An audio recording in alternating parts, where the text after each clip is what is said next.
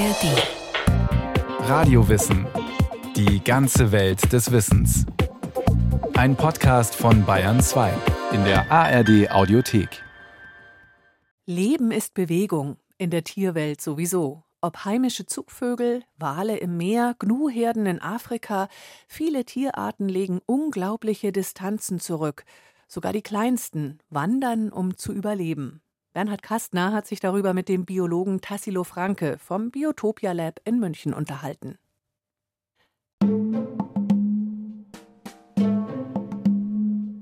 Alles Natur. Kleine Wesen, große Wanderer. Ein Ameisenherzug kann bis zu 20 Meter breit werden. Also so richtig wie so eine Polonaise laufen die über den Boden und über die Äste der Bäume dass dieses winzige Insekt eine Distanz von dreieinhalbtausend Kilometer quer über den offenen Ozean bewältigt. Herr Dr. Franke, Tierwanderungen sind ja ein Phänomen, das man nahezu auf der ganzen Welt beobachten kann. Also uns allen sind ja bekannt die Wanderungen der Wale, der Rentiere im hohen Norden, aber auch die gigantischen Wanderungen der Gnus. Wir alle kennen auch die Vogelzüge. Was mir persönlich jetzt weniger bekannt war, ist, dass ja auch die kleinsten und kleinen Lebewesen wandern. Wanderungen kennt man auch bei den allerkleinsten Lebewesen, wie zum Beispiel den zellulären Schleimpilzen der Gattung Dictyostelium. Und dieser zelluläre Schleimpilz, mit dem hat es eine ganz besondere Bewandtnis. Und zwar äh, die einzelnen Tierchen, Wechseltierchen, eigentlich sind es keine Tierchen, sondern Einzeller, sind also mikroskopisch klein, Sie leben normalerweise in der Laubstreu des Waldes im Boden und ernähren sich von Bakterien, die sie umfließen und dann auf diese Art und Weise dann verdauen. Und wenn das Nahrungsangebot äh, gut ist, dann zieht jedes Wechseltierchen einzeln seiner Wege und frisst wie so ein kleiner Mikrostaubsauger die ganzen Bakterien, die vor ihm auf dem Boden liegen, auf. Und wenn dann aber irgendwann das Nahrungsangebot schlechter wird und die Zahl der Bakterien geringer, dann merken diese Wechseltierchen das, diese Amöben, und produzieren chemische Botenstoffe. Und diese chemischen Botenstoffe, die sind anziehend für ihre Artgenossen. Das heißt, wenn irgendeine Amöbe mal anfängt, diesen Botenstoff abzugeben, dann merkt es äh, die Nachbaramöbe und wandert dann zu dieser Amöbe, die als erste angefangen hat, den Botenstoff abzugeben. Sie selber steht ja auch unter Nahrungsstress, fängt auch an, diesen Botenstoff abzugeben. Da sind sie schon zu zweit. Und das Signal wird stärker, dann kommen noch mehr dazu, dann werden es drei, vier, 16, dann geht es irgendwann exponentiell.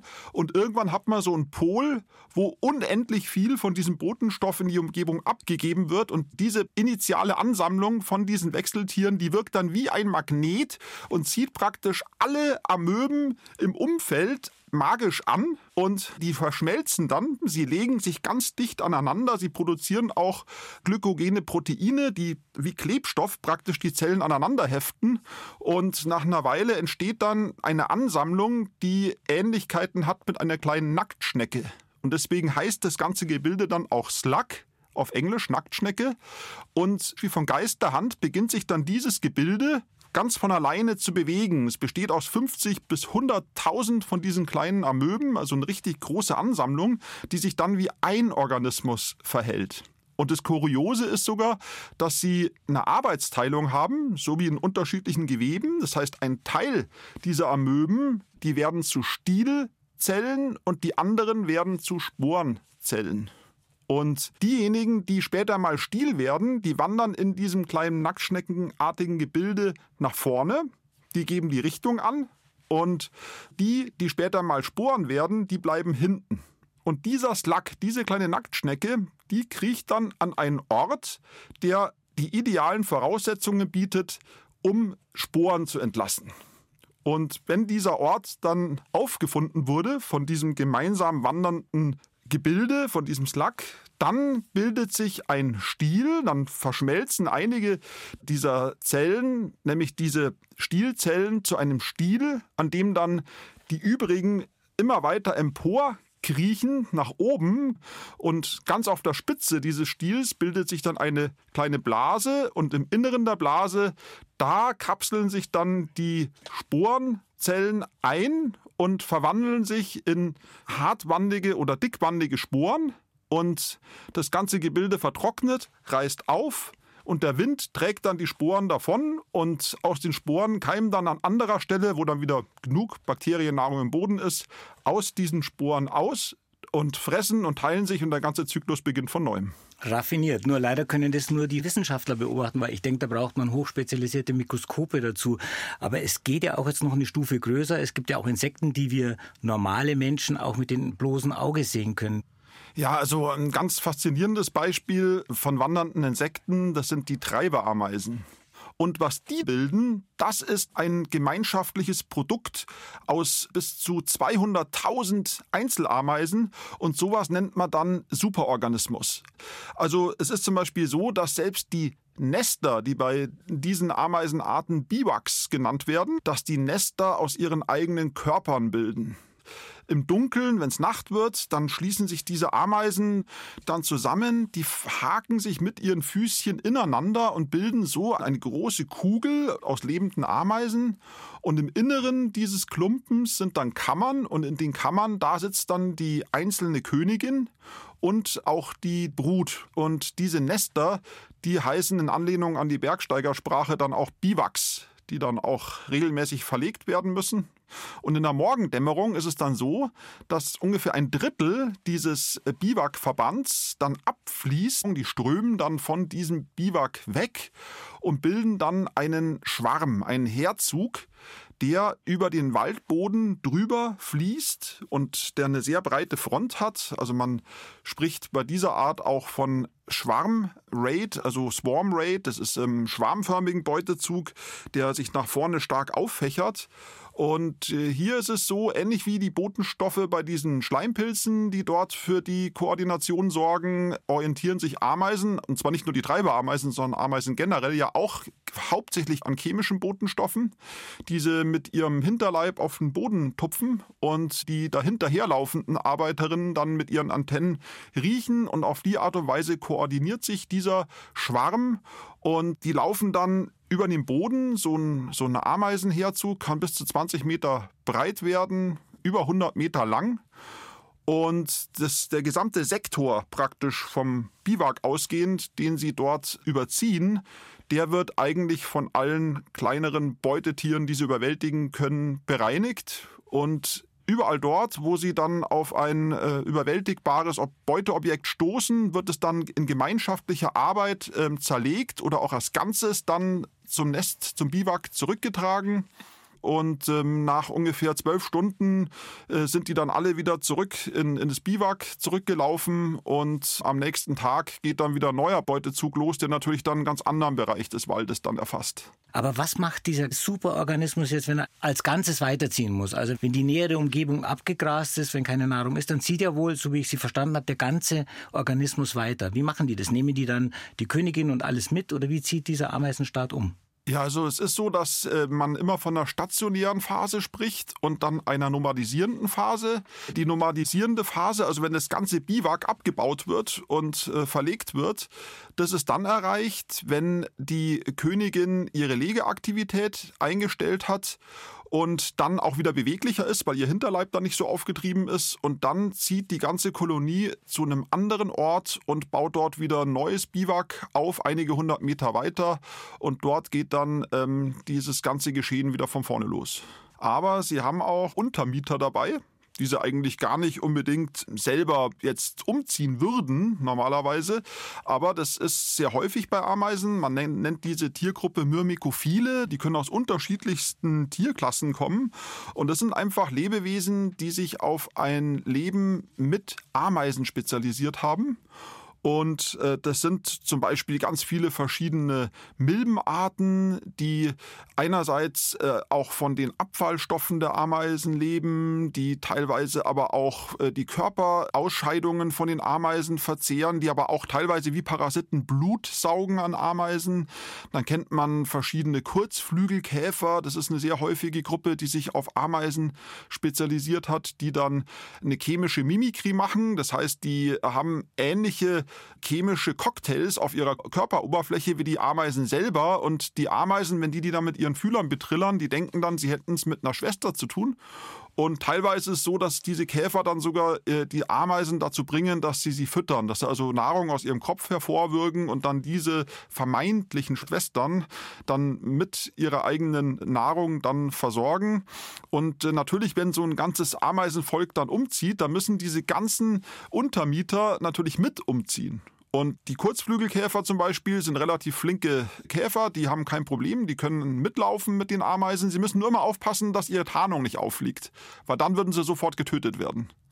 Aber es gibt dann auch äh, zum Beispiel solche Tiere wie eine kleine Gehäuseschnecke. Da ist natürlich die Frage, wie kann denn so eine kleine Schnecke hinter so einem schnell ziehenden Treiberameisenvolk hinterherkriechen? Das geht natürlich nicht. Und äh, diese Schnecke, die hat eine Doppelstrategie. Also sie lebt natürlich dann in diesem Biwak. Das heißt, da ist sie wirklich inkognito unterwegs. Keine Ameise merkt, dass äh, irgendwas nicht stimmt. Und erst dann, wenn das Volk seinen Biwak verlegt, dann hat die Schnecke natürlich ein Problem, weil sie nicht hinterherkriechen könnte als langsame Schnecke.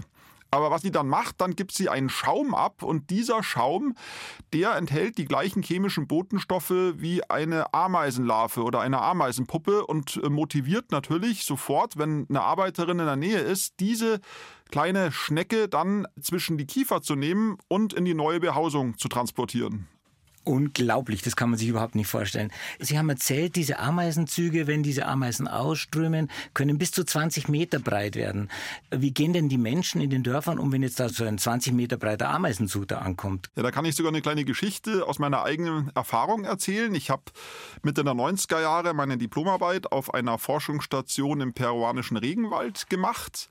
Und das war ein Abend, da haben wir zusammen mit unserem Feldassistenten, den Camillo Flores, dort äh, vor dem Haus das Abendessen zubereitet. Und dann musste Camillo ins Haus rein, um äh, irgendeine Zutat zu holen. Und er war wirklich wie von der Tarantel gestochen und hat geschrien, La Policia, La Policia! Und ist runtergelaufen und hat uns dann ein Zeichen gemacht, dass wir ihm folgen sollen. Und mein Kollege und ich, wir sind ihm hinterhergerannt und waren erstmal ganz geschockt, weil wir dachten irgendwie ein Polizeirazzia oder was, was geht jetzt vor?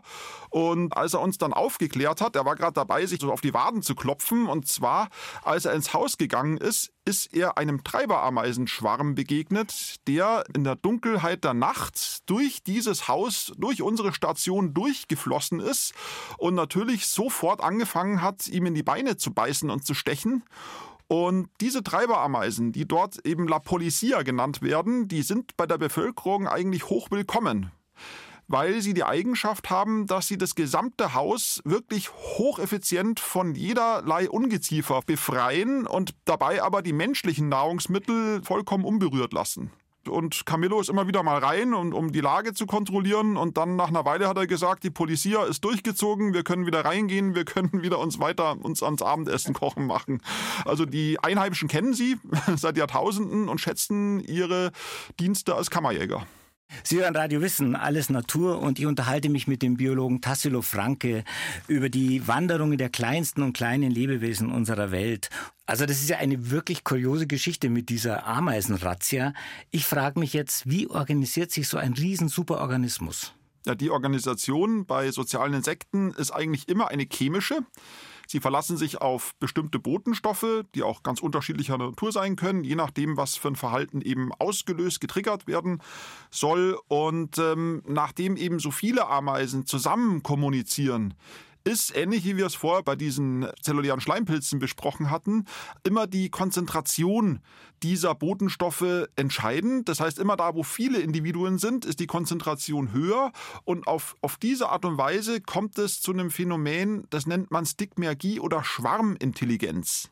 Allerdings gibt es auch Beispiele, wo man eigentlich ähm, zögert, von Schwarmintelligenz zu sprechen, sondern eigentlich eher von Schwarmdummheit sprechen würde. Und das ist der Fall, äh, wenn man sich eine sogenannte Ameisenmühle betrachtet. Das ist eine seltsame Erscheinung, die man immer wieder sieht. Und zwar, wenn so ein großer Treiberameisenzug durchgezogen ist, dann bleiben manchmal Strudel zurück. Das heißt, es sind Ameisen, die permanent im Kreis laufen. Und das ist genau dann, wenn die Ameisen ihre Duftspur ziehen und dabei eine Kreisbahn beschreiben.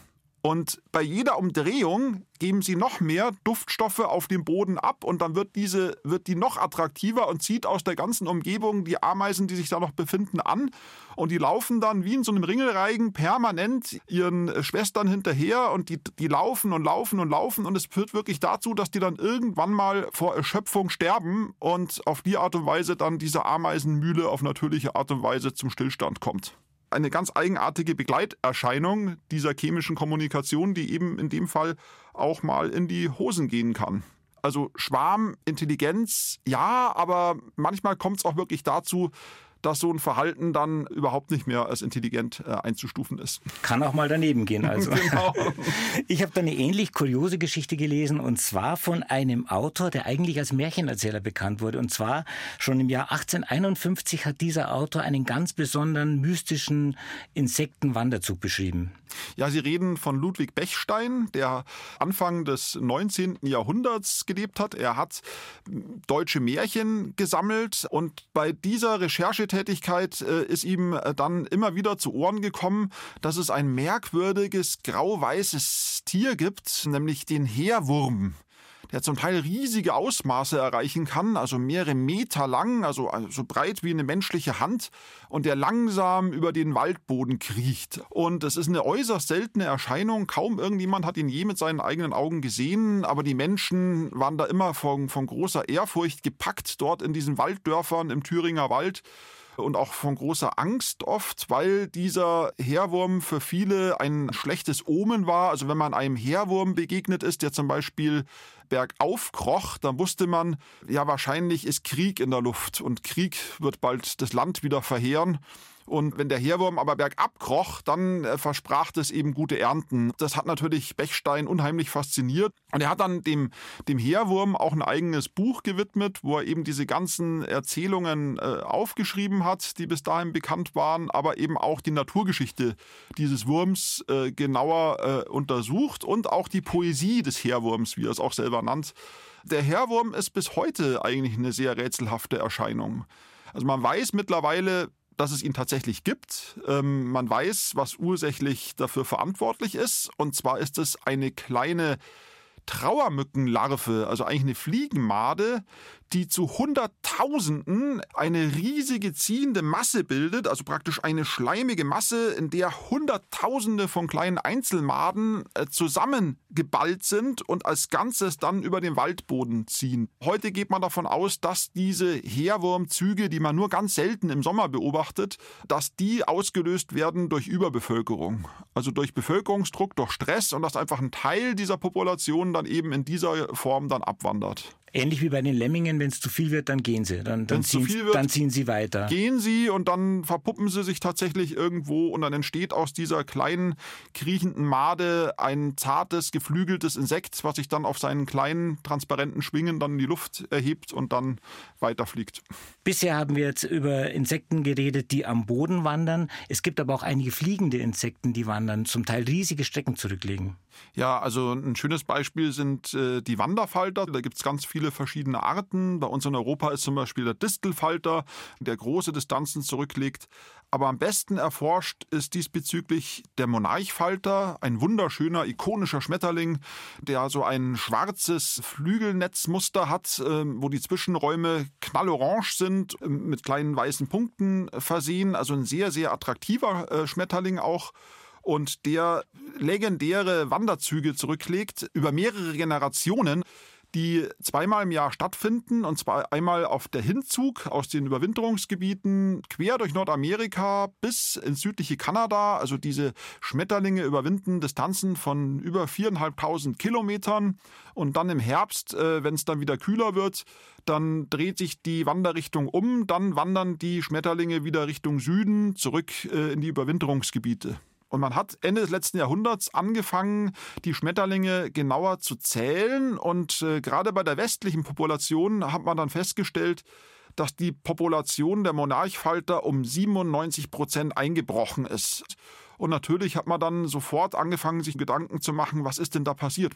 Man hat sich die Situation dann genauer angeschaut und hat dann auch sehr schnell festgestellt, was die Hauptursache ist. Und die Hauptursache ist die industrielle Landwirtschaft, die in Nordamerika betrieben wird und vor allem der Einsatz von Herbiziden von Pflanzenschutzmitteln, die eben zwar Unkräuter auf den Feldern vernichten, aber dummerweise ist eben eines dieser Unkräuter die Seidenpflanze, die die einzige Futterpflanze des Monarchfalters ist. Und nachdem eben hier ganz effizient aus der amerikanischen Kulturlandschaft diese Futterpflanze, die Seidenpflanze durch diesen Herbizideinsatz beseitigt wird, haben diese Schmetterlinge dann keine Nahrung mehr für ihre Raupen und auf die Art und Weise kommt dann eben dann diese Wanderung dann irgendwann mal zum Stillstand und manche Wissenschaftler gehen sogar davon aus, dass die Art möglicherweise ganz aussterben wird. Der Monarchfalter fliegt ja jetzt größtenteils über Land, der kann auch immer wieder mal Pausen machen. Es gibt aber auch Insekten, die unglaubliche Distanzen nur über das Meer fliegen.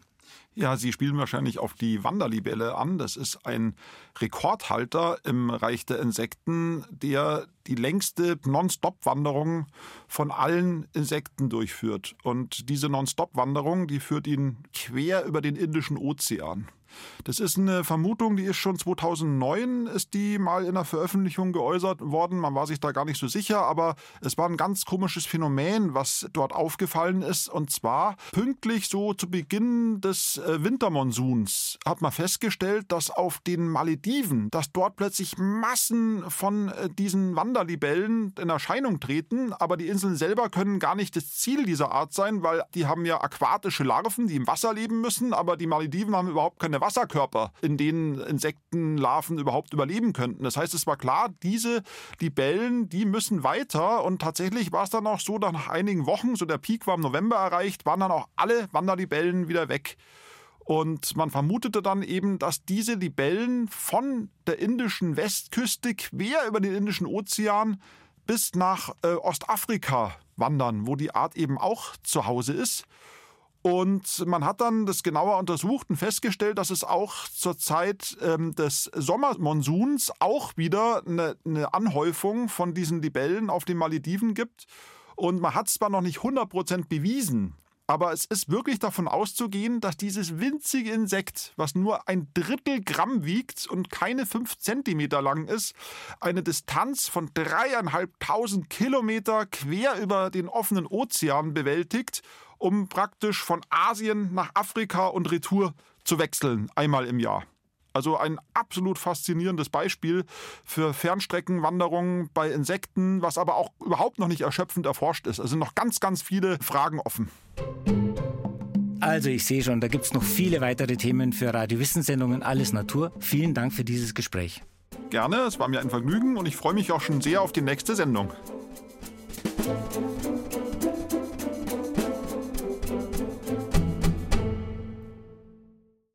Libellenwanderung über den Ozean hin und wieder zurück. Beeindruckend. Bernhard Kastner im Gespräch mit dem Biologen Tassilo Franke über Ameisenzüge, Schmetterlingswanderungen und einen geheimnisvollen Heerwurm, bestehend aus Millionen von Larven. Dazu haben wir noch mehr Radiowissen-Folgen im Angebot über Wale, Tierwanderungen im Allgemeinen oder auch Zugvögel im Speziellen und wie die ihren Weg finden und natürlich jede Menge Tierporträts. Alles jederzeit in der ARD Audiothek und überall, wo es Podcasts gibt. Übrigens, wenn Sie sich auch für die Wanderungen der größten Tiere, nämlich die der Wale, interessieren, da gibt es in der ARD Audiothek einen neuen Podcast, Anna und die wilden Tiere. Anna war in Kalifornien und hat die Wale besucht und dort unter anderem mit Walforschern gesprochen.